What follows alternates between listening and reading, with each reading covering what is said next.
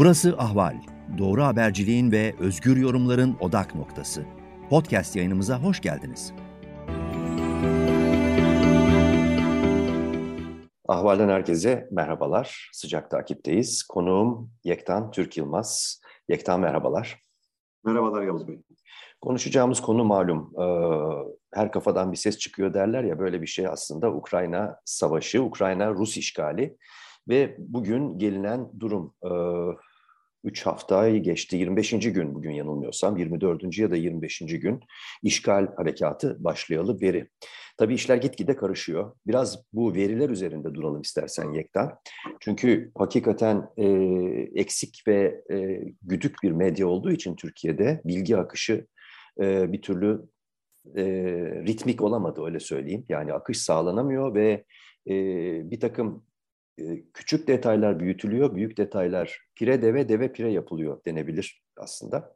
Bir takım gerçekler, veriler üzerinden durumu bir elden geçirelim istiyorum. Şimdi 24 ya da 25. gün dedik. Nedir durum? Önce askeri olarak bakalım.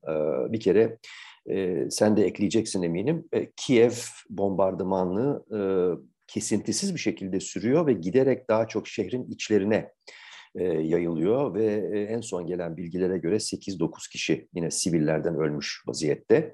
Burada durum bu. E, yukarıda yine Harkov ya da Harkiv e, ağır bombardıman altında. Çok önemli Putin için bu şehri kontrolünü tamamen ele geçirmek bunu biliyoruz. Ve asıl tabii askeri e, uzmanları ben çok yoğun bir şekilde odaklanarak dinliyorum. Bunların anlattığına göre en önemli, en yoğun ve en merhametsiz çatışmalar güneyde geçiyor. Yani Karadeniz kıyılarında. E, Mariupol şu anda bir, bir facia, bir cehennem yaşıyor. Onu biliyoruz. Mariupol ile Kırım arasındaki o kısa e, şerit, Karadeniz kıyı şeridini e, kısmen de olsa Rus güçleri ele geçirmiş görünüyor. Böylelikle e, Donbas'tan itibaren Mariupol üzerinden Kırım'ın içlerine kadar o kısım Azak Denizi'nin e, aynı zamanda tamamı e, Rus askeri kontrolüne geçmiş durumda. Ama burada duracak mı durmayacak mı bu? Bir kesim bunun burada sınırlı kalacağına işte Mariupol'deki mukavemetle bir şekilde akamete uğrayacağını düşünüyor. Ben böyle düşünmüyorum. Bunun e, kesintisiz ve e, ucu açık bir savaş, bir işgal savaşı hali olduğu belli. Yani çok son derece aşikar. Dolayısıyla e, Mariupol'deki yaşatılan vahşet ki aynen Grozny'de yaşatılan vahşet ve yıkımla eşdeğer. Aynı şekilde yine Rus destekli Halep'te yaşatılan o Halep'in o güzelim tarihi UNESCO Kültür Merkezi'nin yok edilmesiyle ne koşut bir durum. Dolayısıyla buradan biz Mariupol'ün zaten yüzde sekseni, seksen beşi e, tahrip edilmiş olan Mariupol'ün bir bir tamamen bir harabeye döneceğini e, şimdiden kestirmemiz mümkün. Bu iş bitmeyecek orada yani. Devam edecek. Durum genel olarak bu. Yani benim gördüğüm. Buna eklenecek eklenecek detaylar var ama şunu da söyleyeyim. Yani çok yanlış bir algı var Türkiye'de. Bu yani bir noktada sanki Putin duracak da ve birliklerine dur emri, durun artık ateşkese razı oldum diyecek de ondan sonra işte barış görüşmeleri başlayacak vesaire. Bu noktada değiliz henüz. Bu noktada e, olacağımız konusunda herhangi bir herhangi minik de olsa bir işaret yok. E, son açıklamalar zaten bunu gösteriyor. E, strateji Putin açısından dediğim gibi ucu açık bir işgal harekatı mümkün olduğu kadar ilerleyip ele geçirebildiği kadar toprak ele geçirmek. E, en ideal e, durum şu koşullarda tabii tepeden aşağıya kadar Dinyeper Nehri'nin doğusunu bir kere tamamen kontrol altına almak. Karadeniz'e kadar. Ama e, bunun buna ek olarak bir başka stratejik hedef daha var. O da Orasını ele geçirdikten sonra özellikle güneyden Odessa'ya kadar gidip Moldova'nın doğusunda Moldova'dan kopmuş olan ve bir Trans e, Transilvanya e, Kopuk Cumhuriyeti'nin e, hazır milislerini de mobilize seferber ederek oradan aşağıya Odessa'ya bir huruç harekatı gerçekleştirmek ve Odessa'nın güneybatısında o küçük bir parça daha var Moldova ile Karadeniz arasında. Orası zaten çok öyle e, nüfusu yoğun bir bölge değil, orayı da kapatmak. Yani gidişat bu yönde. Bundan hiç kimsenin aslında gerçekçi bakan hiç kimsenin şüphesi olmasın. Ee, geri kalan kısmı bana sorarsan belirsiz. Yani onlardan sonra Karadeniz'i Ukrayna'ya kapattıktan sonra Dinyeper Nehri'nin doğusunu tamamen ele geçirip kontrol altına aldıktan sonra e, gerisi, geriye ne kalıyor? İlerlenecek mi? Kiev e, ne kadar zaman içerisinde onu da istiyor tabii. Çünkü tarihi açıdan da sembolik değeri çok yüksek bir şehir e, Kiev ve tabii ki kilit şehir. Çünkü Ukrayna yönetimi orada, karar vericiler orada. E, onu göreceğiz. Ama durum e, tekrar başa dönecek olursak bu işgal savaşı sonuna kadar devam edecek. Çünkü ona gireceğiz seninle. Yani barış görüşmeleri diye Türkiye'de topaç çevirenler var. Yani özellikle Türkiye'nin öncülüğünde. Burada tarafların pozisyonlarında birbiriyle bitişecek e, çok önemli 2-3 nokta var. Onların şu anki koşullarda kesinlikle birbiriyle buluşması söz konusu değil. Ben burada keseyim belki askeri açıdan baktığında sen gördüklerini e, süzerek, damıtarak e, elde ettiğin verileri paylaşmak istersin. Hoş geldin bu ya, arada tekrar. Hoş bulduk. E, Yavuz Bey ben e, Dünya Savaşı çalışmış biriyim. E, o zaman bir e, Ermeni şair e, çok meşhur Tumanyan e, şey diyordu bu işte savaşın erken günlerinde çok hiç unutmuyorum. Bir gazete köşesinde yazısında Mişak gazetesinde sanırım. Hepimiz savaş uzmanı olduk, askeri uzman olduk diyor. Çok korkunç, çok rahatsız edici bir fikir bu. Yani hani e, ve ben de mesela takip ediyorum e, e, yazılıp çizenleri, işte askeri uzmanları, yok güvenlik uzmanlarını, savunma uzmanları çok rahatsız edici bir düşünce. Bunun kendisi bile hep o aklıma geliyor. Maalesef ama bir yandan onu takip etmek durumundayız. Çünkü e, bu işin siyaseten nereye evrileceği, diplomatik olarak nereye evrileceği maalesef sahada ne olduğuyla çok yakından ilgili. Ben dediklerinize bir şey ekleyerek başlamak istiyorum. E, Mariupol'la ilgili çok yakından takip etmeye çalışıyorum. Çünkü Mariupol şimdi askeri olarak ne yapmaya çalışıyorlar falandır öte. Ben bir yandan da şiddetin dozu ne anlatıyor'a bakmak isterim. Yani bu şiddetin dozu çünkü şimdi iki tane ilginç e, yer var, bak konu var bakabileceğimiz. Bu hipersonik silahlar kullanmalar, füzeler kullanmaya başlamaları. İki, Mariupol'daki uygulamaları. Mariupol'da siz demin dediniz Grozny'nin aynısını yaşatıyor. Yani hiç yani bu tür liderlerle ilgili bir gözlemimi paylaşmak isterim. Hiç orijinal bir şeyleri yoktur efendim. Kendilerini takip ederler. Kendilerini tekrar ederler. Yani hiçbir yaratıcılıkları falan olduğu düşünülmesin. Yani bizde de çünkü çok atfediliyor. Çok yaratıcı, çok yeni şeyler. Aslında hiçbir yaratıcılıkları yoktur. Baktığınız zaman metod olarak kendilerini takip ederler. Düşünme sistematiği olarak kendilerini takip ederler. Çoğu zaman yaptıkları anlamında da takip ederler. Ve ultimatom verdiler dün hatırlarsanız. Ee, yani teslim olmak için son, son şans. Şimdi bunun ne demek olduğunu biz biliyoruz başka yerlerde. Yani ve buraya gelmeden önce Mart 10, 15'inde, e, bu ayın 15'inde e, orayı terk eden bir e, Yunanlı diplomatın, bu demin gördüm, sözleriyle sözlerini aktarmak isterim. İsmi Manolis Androlakis'miş. E, ve diyor ki, umarım diyor, benim orada gördüklerimi bundan sonra asla hiç kimse görmez. Yani duruma ilişkin verdiği özet bu. İnsanlar tamamen yer altında yaşıyorlar hiçbir yani su, elektrik, yiyecek vesaire bunlar yok. E, ve balkonlarla konulması cenazelerin çünkü ortalıklar insan ölüleriyle dolu. E, köpeklerin insan artık cenazelerini yediklerine ilişkin şeyler anlatılıyor. E, ve çıkmaya çalışanlara da saldırı var. Yani şimdi e, artık bu arada başka bir şey daha oluyor.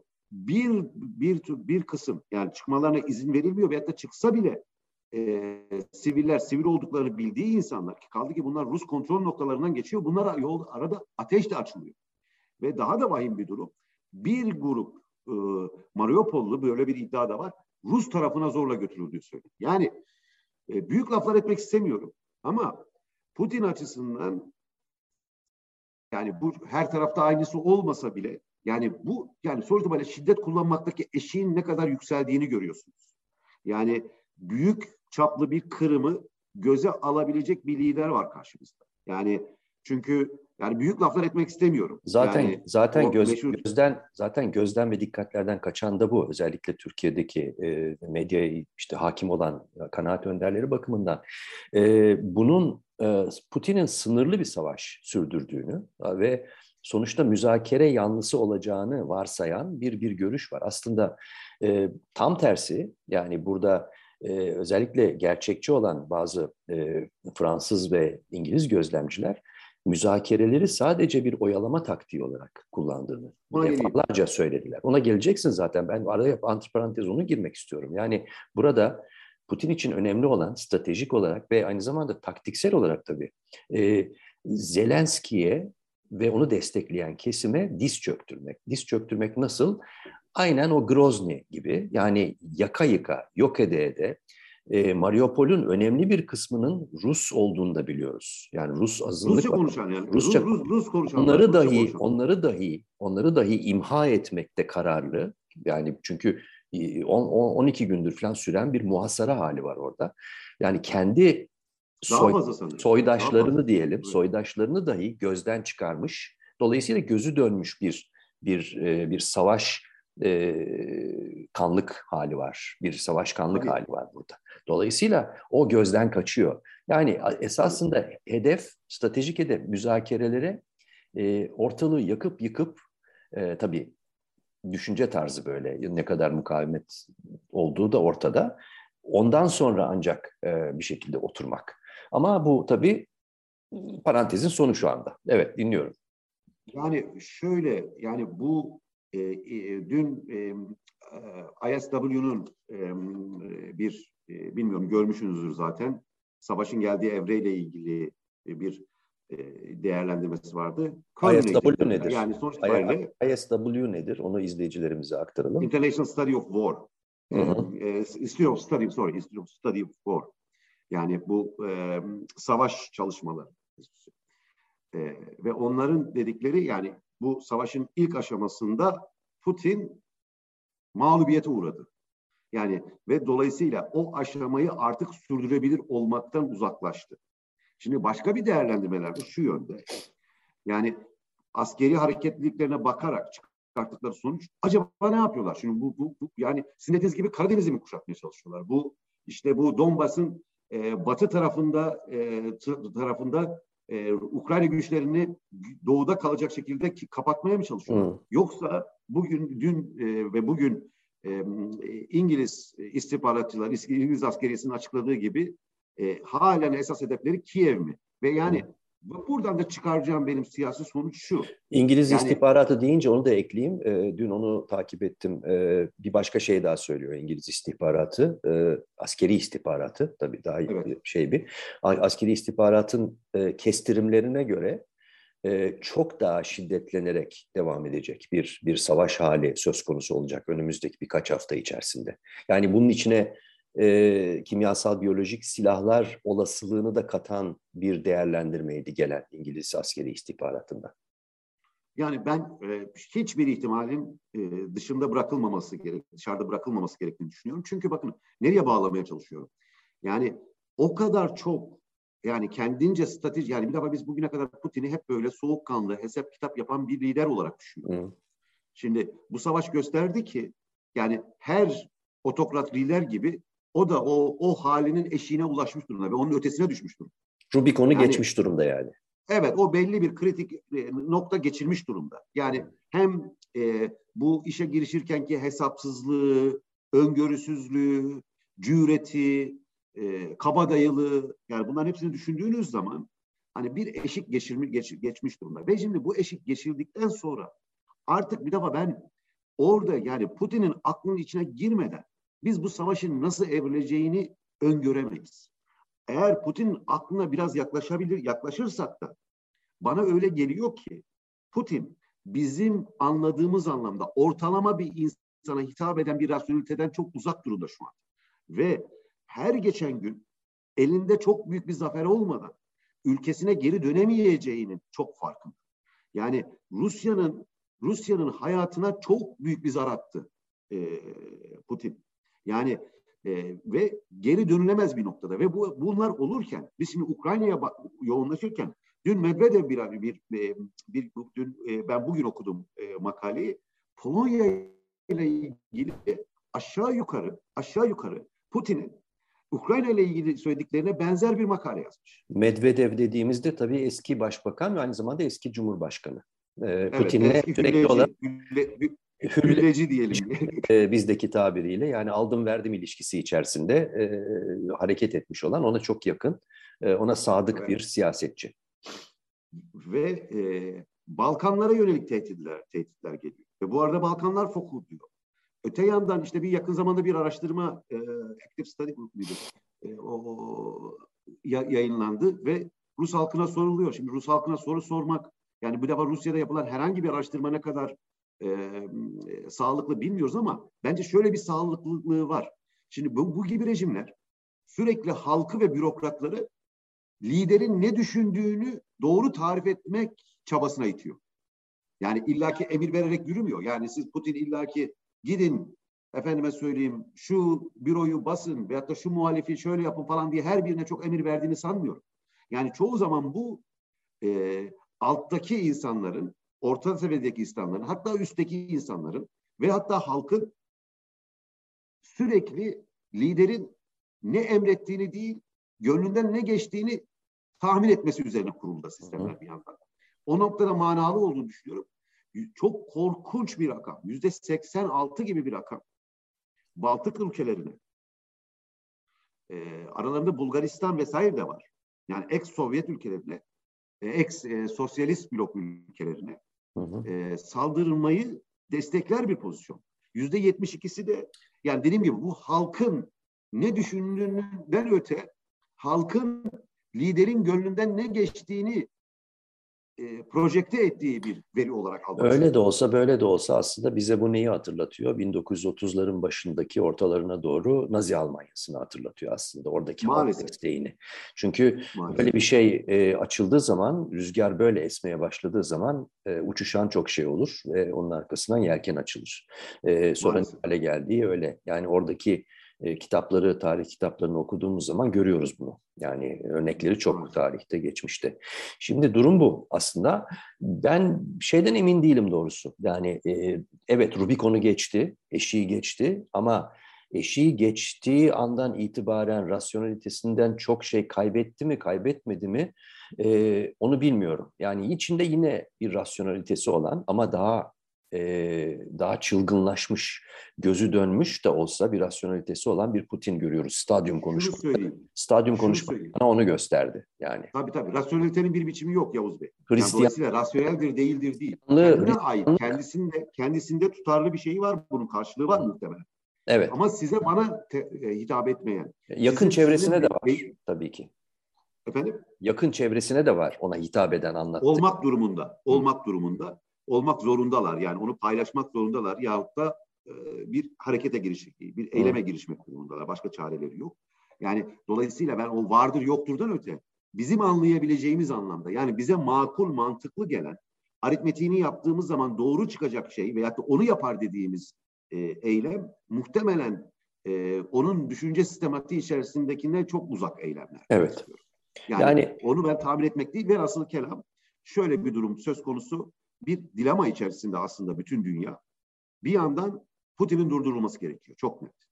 Öte yandan kaygıysa Putin'i durdurma çabalarının bu meseleyi, deminki örnekleri o yüzden verdim. Balkanların e, çünkü bir yandan yani Putin e, propaganda mekanizması da böyle yürüyor. Sürekli işin çok büyüyeceği, Üçüncü Dünya Savaşı'na evrilebileceği kısmında. Yani dolayısıyla bir yandan askeri olarak durdurulması şart. Öte yandansa bu durdurmanın durdurmanın e, hangi metotlarla yapılacağı konusunda kafalar karışık çünkü bu eylemin kendisinin bu sefer Ukrayna'yı da hem Ukrayna'da hem de Ukrayna dışında çevrede gerilimi daha da kontrol altına alınamayacak bir, bir noktaya gidebileceği endişesi. Yani evet. Allah muhafaza bu bu bu saldırının en ufak başka bir yere sıçraması anda ben ondan sonra artık arkasını tutulamayacağım. E, domino domino taşları gibi gider. Evet en, en büyük endişe kaynaklarından bir tanesi de bu.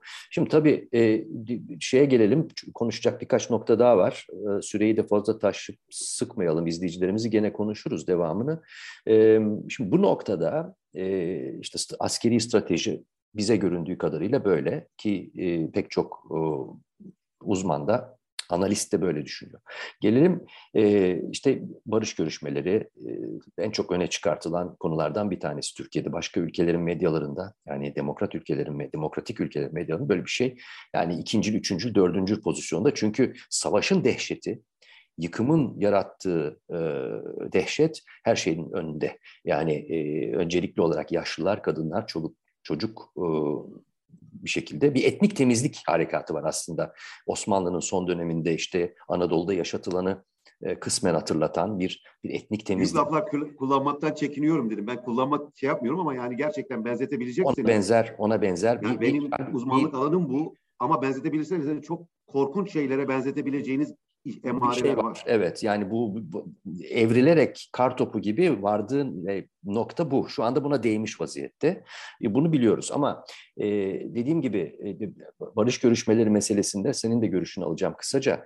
E, yani işte Türkiye'nin arabuluculuk rolü vesaire meselesi e, pek öyle gerçekçi e, durmuyor. Çünkü sonuç olarak Türkiye'nin NATO'nun gözünde, Batı'nın gözünde hala halletmesi gereken öncelikli olarak bir NATO üyesi olarak e, NATO üyesi olmanın yani e, işte şu anda işgale karşı çıkan bloğun yanında mı, karşısında mı, neresinde durduğuna bir karar vermesi meselesi var. Bu çok su yüzüne çıkmasa da arka planda sürekli olarak Ankara'ya telkin edilen bir şey.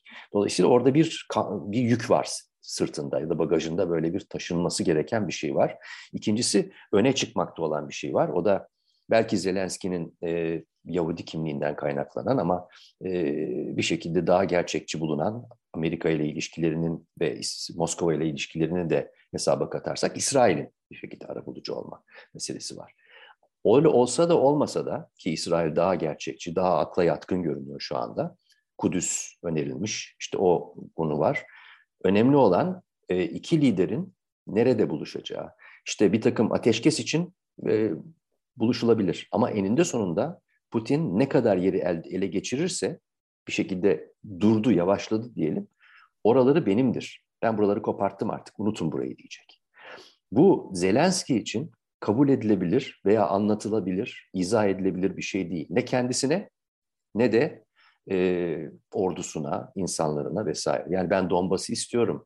Ondan sonra Odessa'yı da aldım, orayı da istiyorum. Doğu Ukrayna benimdir. Gerisini ne yaparsan yap diyelim. Böyle bir senaryo koyalım ortaya. Mümkün değil. Bu pozisyonların birbiriyle buluşması na imkan ve ihtimal yok. Dolayısıyla ne diyoruz? Bu savaş bu şekilde devam edecek diyoruz. Ama dediğim gibi yani öyle öyle bir noktadayız ki öyle Türkiye'nin arabuluculuğuyla işte şahsi dostluklarla Erdoğan-Putin görüşmesi, Erdoğan-Zelenski görüşmesiyle böyle biraz hani oryantalist olacak ama Doğu usulü şark pazarlıklarıyla bu bu meselenin e, halledilmesi aşamasını çoktan geride bırakmış durumdayız diye düşünüyorum ben. Ya şimdi şöyle bir şey, yani Türkiye hiç ummayacağımız konumlara, rollere gelebilir. O, o, o olasıdır. Ama yani şimdi bu Türkiye'yi başka bir yerde konuşalım istiyorsanız ama şu şeye gelince e, bu o, ara buluculuk meselesine gelince siz de demin değindiniz. E, maalesef e, yani bu bu hem bu gerilimde hem başka Rusya'nın yarattığı başka gerilimlerde maalesef e, Putin e, diplomasisinin bu gibi görüşmeleri çok e, kötüye kullandığı yönünde ve bunları aslında e, manipülasyon aracı olarak kullandığı yolunda çok yaygın da bir yani bir güvensizlik durumu da var. Yani mesele bir tek masaya oturmak da değil. Masayı nasıl kullanmak diye bir durum da var. Aynı evet. sizin dediğiniz gibi dün e, CNN'deki bir röportajını dinledim Zelenski'nin. Yani e, herhangi bir teritoryal e, bir toprak e, tavizi mümkün değil. Yani çünkü bunu Zelenski halkına da anlatamaz, kimseye de anlatamaz. Yani Kırım dahil, onu da söyleyeyim. Yani Kırım dahil yani tanımak, hani defokta durumun devam etmesi ayrı bir şey. Ukrayna hükümeti yani Kiev'deki hükümetin bunu tanıması, kabul etmesi çok ayrı, çok uh, zor şeyler ve özellikle de şunu da unutmamak gerekiyor. Yani yıkım büyüdükçe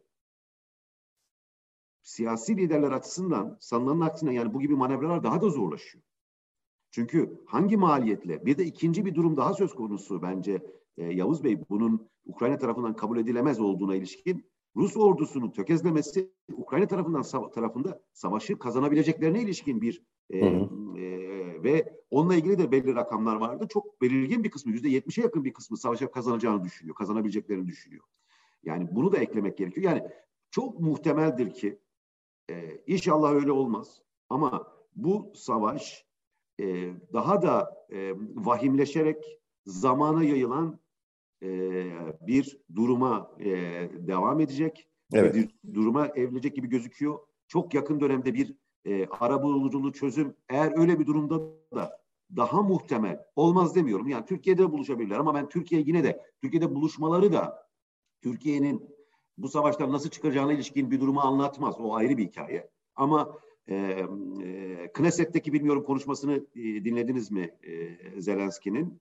E, aşağı yukarı e, yani Alman e, Bundestag'taki gibi biraz böyle e, şey yapan e, sistemle sistem eden hatta meydan okuyan hatta tercihe zorlayan konuşmalar yaptı ama bir yandan da tabii ki ara burculukta sanırım en gözüne kestirdiği yer eğer e, Zelenski açısından düşünürseniz İstanbul, Ankara değil bana e, e, Kudüs veyahut da Tel Aviv gibi geliyor şu noktada. Evet. Gönlünden geçen yer orası gibi gözüküyor. Çünkü Rusya tarafı da kendisine müeyyide uygulayan herhangi bir tarafın aracılığını kabul etmeyeceğini zaten açıkladı. Yani geriye evet. Çin, Türkiye, İsrail gibi yani yani Türkiye kendisini böyle bir yerde bulursa başka bir e, ihtimal kalmaması sebebiyle. Şunu yani, vurgulayalım yani İsviç, İsviçre, Türkiye... İsviçre'yi de kabul etmeyeceğini söylüyor müeyyide dolayısıyla. E, evet yani İsrail veya Türkiye diyelim veya başka bir ülke gündeme geldi diyelim. Bu aşamada ve bundan sonraki haftaları içeren aşamalarda e, bu tür müzakereler olsa bile yani başkanlar düzeyinde olması zaten çok uzak bir ihtimal. Olsa bile e, sadece ve sadece minimal asgari e, ateşkes mesela üzerinde e, olabilir. Çünkü senin de benim de yani çizdiğimiz tablo çok net. Yani burada e, bir tarafta ilerlemeye çalışan, diğer tarafta onu durdurup geri püskürtmeye çalışan ve gittikçe kızışan iki taraf var. Dolayısıyla buradan e, bir en fazla en fazla ateşkes sağlandık denir. Bununla bir şekilde onu bile ona bile ona bile soyunanlar yönde açıklamalar geliyor kolaylaştırıcı role girenler ancak bununla belki hani övünebilirlerse övünürler ama böyle bir şey söz Ona bile ona bile itiraz geliyor ne, Kremlin tarafından. Mesela görüşmeye de itiraz geliyor. Yani şimdi Peki, tabii. Rus tarafı e, yani e, bana öyle geliyor ki yani şu anda Rusya'nın gündeminde e, yani şu imajını düzeltmeden yani savaşta kaybediyor durumunu düzeltmeden sürekli böyle bir baskı hissettiklerini düşünüyorum. Ee, evet. herhangi bir adım atmayacaklar ve onu da kazanmak için de çok daha acımasızlaşıyorlar. Tabii ki. Çok daha hesapsızlaşıyorlar ve bunun çok büyük bir e, insanlık maliyeti oluyor. Çok büyük bir ekonomik maliyeti oluyor. Çok büyük bir doğal maliyeti oluyor. Yani bir güzelim ülke şu anda mahvediliyor durumda. Mahvedilmiş durumda büyük ölçüde. Kendinizi kendinizi Erdoğan'ın yerine koyun. Kere Kırım'la ilgili Erdoğan'ın veya Türkiye'nin pozisyonu gayet belli başından beri. Yani net olarak anti-Rus bir tavır sergilemiş durumda. Kırım'ın ilhakı, ele geçirilmiş olan Donbas iki cumhuriyetin ilhakı, bundan başka ele geçirilecek olan işte Herson bölgesinin ilhakı vesaire. Şimdi oturttunuz diyelim. Nasıl, ne diyeceksiniz Zelenski'ye Erdoğan olarak? E işte onları almış artık ya ondan vazgeçin mi diyeceksiniz? Yani e, e Putin'in ele geçirmiş olduğu Biraz e, sanki bölgeler... Erdoğan'a daha yakın ihtimal o gibi. Çünkü ben burada ama işte, ama şöyle bir şey var. Şöyle bir şey var. Yani onlardan Putin'in e, Putin'e dönüp şey dersiniz ya sen de bunlardan vazgeç dersin. Putin'in böyle bir şey geri çekileceğini mi düşünüyoruz? Yani hayalcilik ile gerçekçilik arasında e, salınan, yalpalayan bir bir Ankara var orta yerde. Yani rasyonelite meselesini de, konuşacaksak e, burada de, e, hakikaten e, bu durumu değerlendirmekte e, zorlanacak bir bir Ankara var. Yani, Hayalleri Yavuz kendisine Bey, bir Ankara var yani. Yavuz Bey şöyle bir durum var. Siz Rus tarafında Rus Rus karşıtı dediniz. Ben ona bir e, soru işareti koymak isterim. Çünkü bana sorarsanız Türkiye'nin bu krizdeki esas durumu gözüne far gelmiş tavşan durumudur. Yani ne sağa kıvranabiliyor ne sola kıvranabiliyor ve bu yerinden oynayamamazlığını bir siyaset gibi yutmamızı istiyor. Sanki bir siyaseti varmış gibi yutmamızı istiyor. Şöyle ve Hı.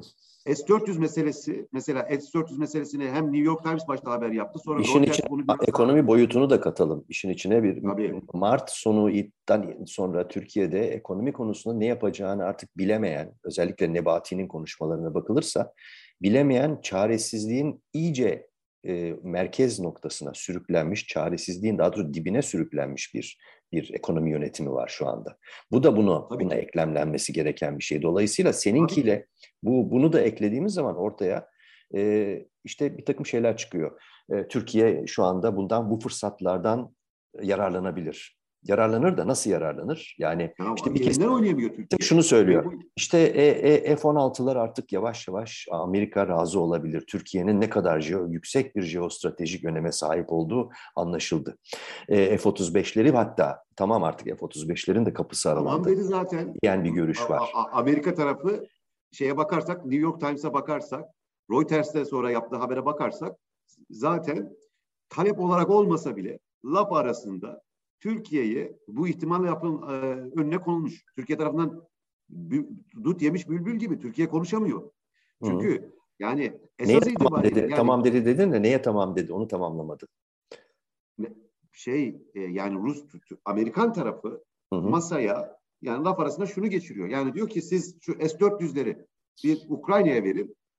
Biz de bunun karşılığında sizi e, F-35 e, programına tekrardan dahil edelim. Hayır, Tabii şöyle ki... aslında şöyle söylüyor. Ee, oraya oraya ben bir küçük bir e, düzeltme koyayım.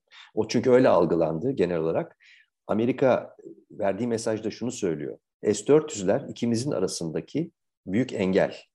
Dolayısıyla siz eğer F-35 veya F-16 yani daha doğrusu NATO'ya ve bize o bozmuş olduğunuz ittifak ilişkilerinden vazgeçerek dönecekseniz o zaman F-400'lerden kesinlikle vazgeçmeniz gerekiyor diyor.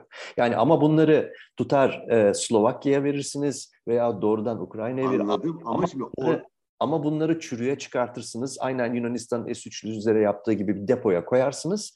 Ondan sonra konuşmaya başlayabiliriz diyor. Demek istediği bu. Şimdi şöyle bir şey. Ya tabii bunun nereye gittiğini tabii anlıyorum. O, özellikle Reuters bunu daha sonra bu şekilde Hı. nüanslandırdı. Onu demeye çalıştım ama yani buradaki kastın ne olduğu belli. Hı hı. Yani e, S-400'lerin bir şekilde yani oradaki yani imanın gideceği yer belli. Evet. Ve e, ve e, Türkiye tarafından ses yok.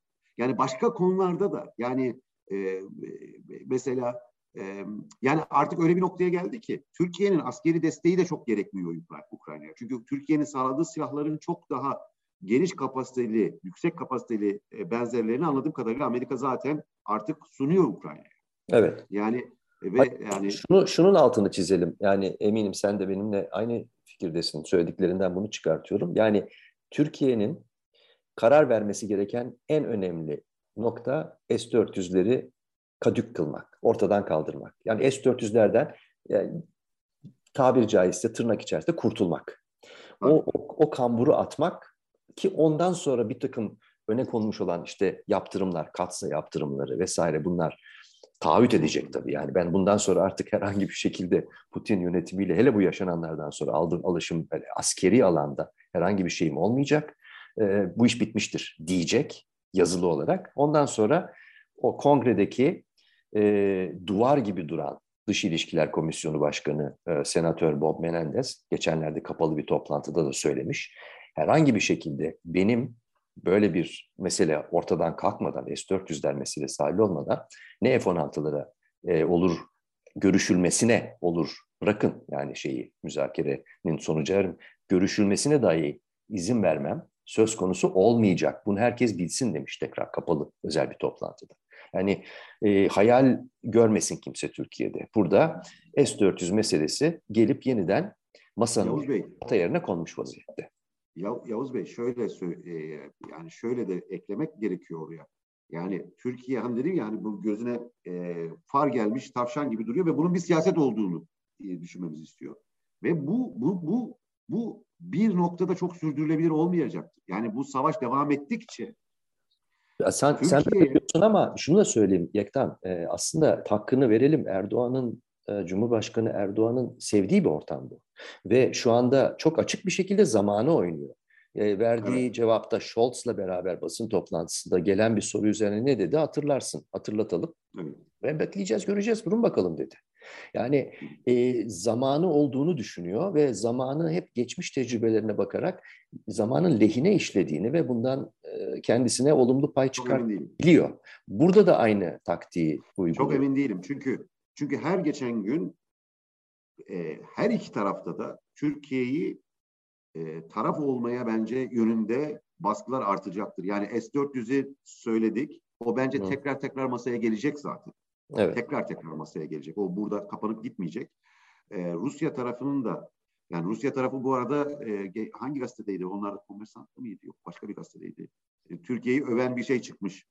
E, bu e, savaş sırasındaki e, tavrını e, veyahut da tavırsızlığını ama hani şunu da unutmamak gerekiyor ki e, Rusya tarafının Putin'in de çok da e, e, özellikle memnun olduğunu sanmıyorum. Onlar da baskıyı arttıracaklardır. Yani Türkiye için şöyle söyleyeyim çok büyük bir e, kahinlik yapmadan, kehanette bulunmadan e, söylersem Türkiye'yi kesinlikle öyle Erdoğan'ın daha önceki durumlarındaki gibi falan böyle işte zaman olsun, gümbürtüye gitsin falan filan onun üzerine o gelsin, daha büyük olay gelsin, ben ondan yararlanayım, bunun işte şunu şu şu kırıkta buna doğru biraz yarıl e, oynayayım, sonra öbür tarafa döneyim mi değil, e, çok pahalı tercihler yapmaya zorlayacak bir süreç yaklaşıyormuş gibi geliyor bana. Peki son olarak şey tabii konuşacak başka şeylerimiz var ama yine başka bir sohbette ele alırız onları ama en önemli meseleyi ortaya koyalım. Türkiye'deki muhalefetin yani e, örgütlü muhalefetin, siyasi muhalefetin, altılılardan başlayalım.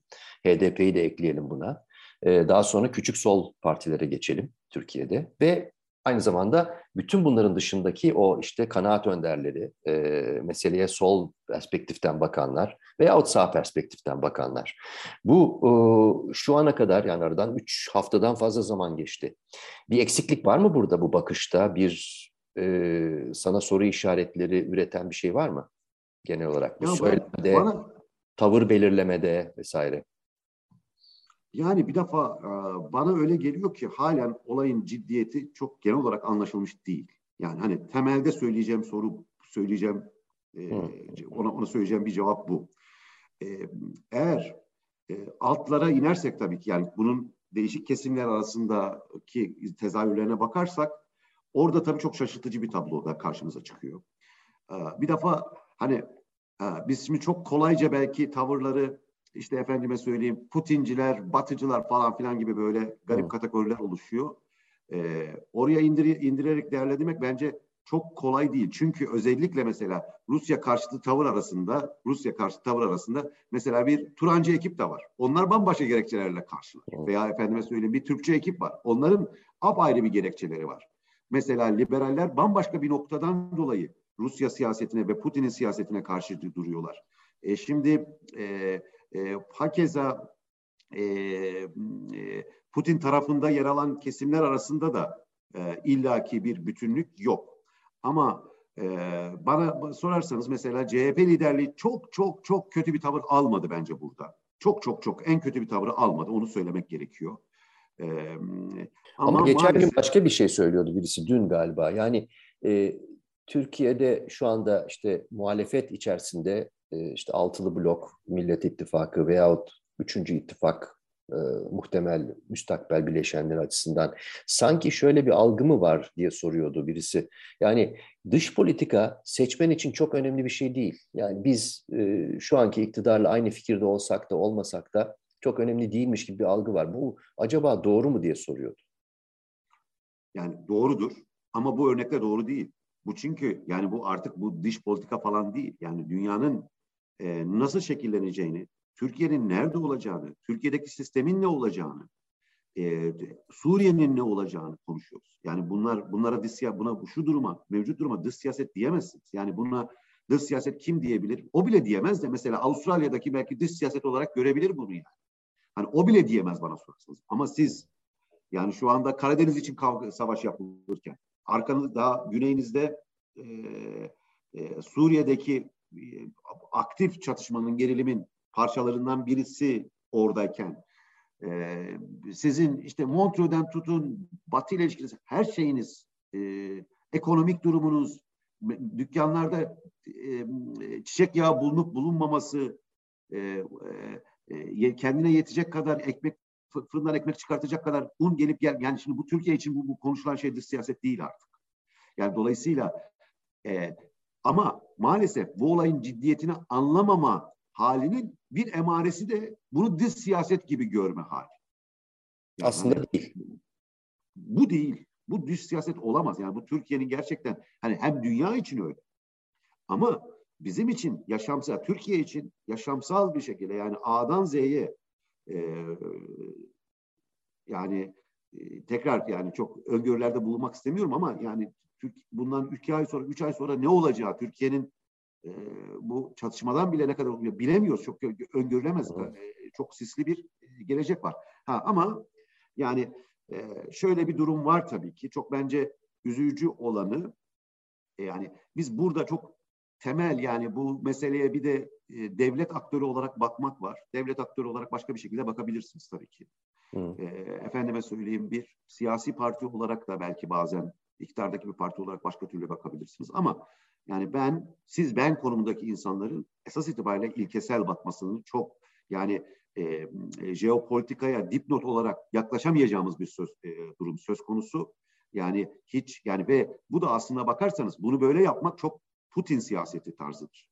Yani e, hani dünyanın e, hiçbir yerinde aslında demokrasi yoktur. Ya hiçbir demokrasi mükemmel değildir. İnsan hakları dediğiniz aslında hiçbir yerde yoktur. Doğru bakış tabii uluslararası hukuk açısından, temel insan hakları açısından savaşın ürettiği insani trajedileri e, daima gündemde tutarak onlar üzerinden e, konuşmak gerekiyor tabii ki. Öncelikli tabii olarak. ki ve burada net bir saldırgan var. Net bir saldırgan var. Net saldırıya uğrayan bir taraf var. Hiçbir gerekçesi olmayan bir savaş var Yok NATO'ydu, yok şoydu, yok buydu. Bunlarla açıklanamayacak çok net bir durum var. Ve maalesef e, e, yani Türkiye'de iki tane, iki tür şeyler var. E, çok yaygın oluyor olarak var. Çok şaşırtıcı kesimlerde buna karşılığı buluyorsunuz. İslamcılar arasında buluyorsunuz, solcular arasında buluyorsunuz. Bir ad hominemcilik var. Bir de e, biz böyle e, bir de tu kuaki diye bir durum vardır. Yani hani Türkçedeki e, tencere dibin kara seninki benden kara. İşte yani onun İngilizce'de o whataboutism dedikleri. Yani o da öyle de peki o zaman siz Kızılderilileri kesmemiş miydiniz kardeşim e, evet. tarzında? Ve, ve, şey ve burada tabii ki yani burada da sürekli şey e, bir tarafı yani mağdur tarafı itibarsızlaştırma çabaları. Yani sonuçta böyle ve bunlar bir, bir yandan apolitik tavırlar. Yani çok ezberci, doktriner böyle kalıplarla yapılan yani bazen böyle e, ulusal televizyonlara çıkıp söylenen şeyleri düşün, duyduğunuz zaman inanamıyorsunuz. Yani ve e, akla ziyan. Yani bambaşka bir çağların şu andaki gerçekliğe hiç denk düşmeyen e, bana sorarsanız artık e, dünyada karşılığı olmayan kavramlarla yürüyen bir durum söz hmm. konusu. Hmm. Ve e, diğer bir şey de şunu yapmıyor. Yani e, siyaset e, bir tercih yapma, bir konum alma yani gerçek durumlara ilişkin e, politik olma, gerçek durumlara ilişkin bir konum alma, pozisyon alma durumudur bir yandan ama öbür yandan da meselelerin, dünyada çok meseleler var. Dünyada meselelerin e, aciliyetini, aciliyet hiyerarşisini nasıl yaptığınıza ilişkin. Öncelik sıralaması. Yani burada böyle evet. pedantik bir şey, böyle şu köşede şunu buldum, bunun üzerine itibarsızlar. Bunların hepsi e, biraz e, faille e, faille e, e empati kurma temayülünün e, emareleri bana sorarsanız. Ve bu çok e, sıkıntılı ve iç siyasete ilişkin şunu da söyleyeyim. Özellikle muhalif kesimlere ilişkin şunu söyleyeyim. Evet ondan sonra noktalayalım artık süremiz epey aşıldı. Putin Putin mazaretçiliği yaptıktan sonra veyahut da bu savaşla ilgili Hı. yani e, bu savaşla ilgili bunudaki burada hani bir tarafın nasıl net saldırıya uğradığını görmedikten sonra yani bizim Erdoğan'a ve yani bir de e, kullandığımız, argüman kurduğumuz gramer ister istemez bu birçok hmm. kesim için söylüyorum. Putin'in siyasette kurduğu gramerin aynısı. Ondan sonra sizin Erdoğan'a söyleyecek hiçbir şeyiniz kalmaz. Yani Erdoğan'a hiçbir şey söyleyemezsiniz. Ee, yani burada şunu demiyoruz, kimse bunu demiyor. Yok efendime söyleyeyim, e, yok efendime söyleyeyim. Bundan önce hiçbir kriz olmadı. Bundan önce Amerikalılar şunu yapmadı, İngilizler bunu öyle bir şey yok zaten. Bunu konuşulmanın da anlamı yok ama şu anda tekrar tekrar şunu söyle. Bunu mesela bu Zelenski örneği de bunu çok iyi çok net bir örneği oldu. Ee, e, herkesin bir fikri vardır. Amerika'nın bir projesi vardır. İngiltere'nin bir projesi vardır. Onlar kendince demokrasiyi, insan haklarını şöyle böyle kullanmak istiyor olabilirler. Ama her birimizin de müdahil olabileceği de ihtimalini dışına bırakmamak gerekiyor. Bakın şimdi Bir sürü işte Zelenski neydi? Dünya işte bu neydi? Vekalet savaşıydı. Ama bakın Zelenski bütün dünyayı neredeyse e, etkiliyor. Yani kimin nasıl siyaset yapacağını belirleyen bir aktör haline dönüştü. Yani dolayısıyla o değerlerin bugün Ukrayna'da bence onlar uğruna da savaşı var. Kesinlikle var. Evet. Hukukun üstünlüğünü savunmak, gelecek seçimde kimin kazandıracağının belli olmayacağı bir ülkede yaşama hakkını savunabilmek, bir halkın tercih hakkını savunabilmek, beğenmesek bile o tercihlerini. Bunlar bunlar orada masaya yatırılıyor ve biz e, net olarak net olarak burada bence bir tavır almak gerekiyor bu değerler için. Çünkü bu değerler illaki onları başka siyasi amaçlar için düşünenlerin istediği gibi tanımlanmayabilir. Biz de tanımlayabiliriz o değerleri. Ama ilk başta o değerlerin savunulması gerekiyor. Bu an şu anda o değerlerin savunulduğu bir alan, bir ülke Ukrayna. Evet. Peki burada noktalayalım. 45 ee, dakika falan konuşmuş olduk. İzleyicilerimiz e, daha çok sıkılmasınlar bizim anlattıklarımızdan. Tekrar döneceğiz çünkü bu konuya. Ee, yine durumu güncelleyeceğiz. Gözlemlediğimiz e, ne varsa veriler halinde aktarmaya devam edeceğiz. Ama ortada e, çok net e, sürmekte ve sürecek olan, sürmekte olan ve sürecek olan bir savaş tablosu var. Bunun sonuçlarını evet. göreceğiz hep birlikte. Teşekkürler Yektan Türk Yılmaz. Bu ben teşekkür ederim davetiniz için Yavuz Ahval podcastlerini tüm mobil telefonlarda Spotify, SoundCloud ve Spreaker üzerinden dinleyebilirsiniz. Apple iPhone kullanıcıları bize iTunes üzerinden de ulaşabilir.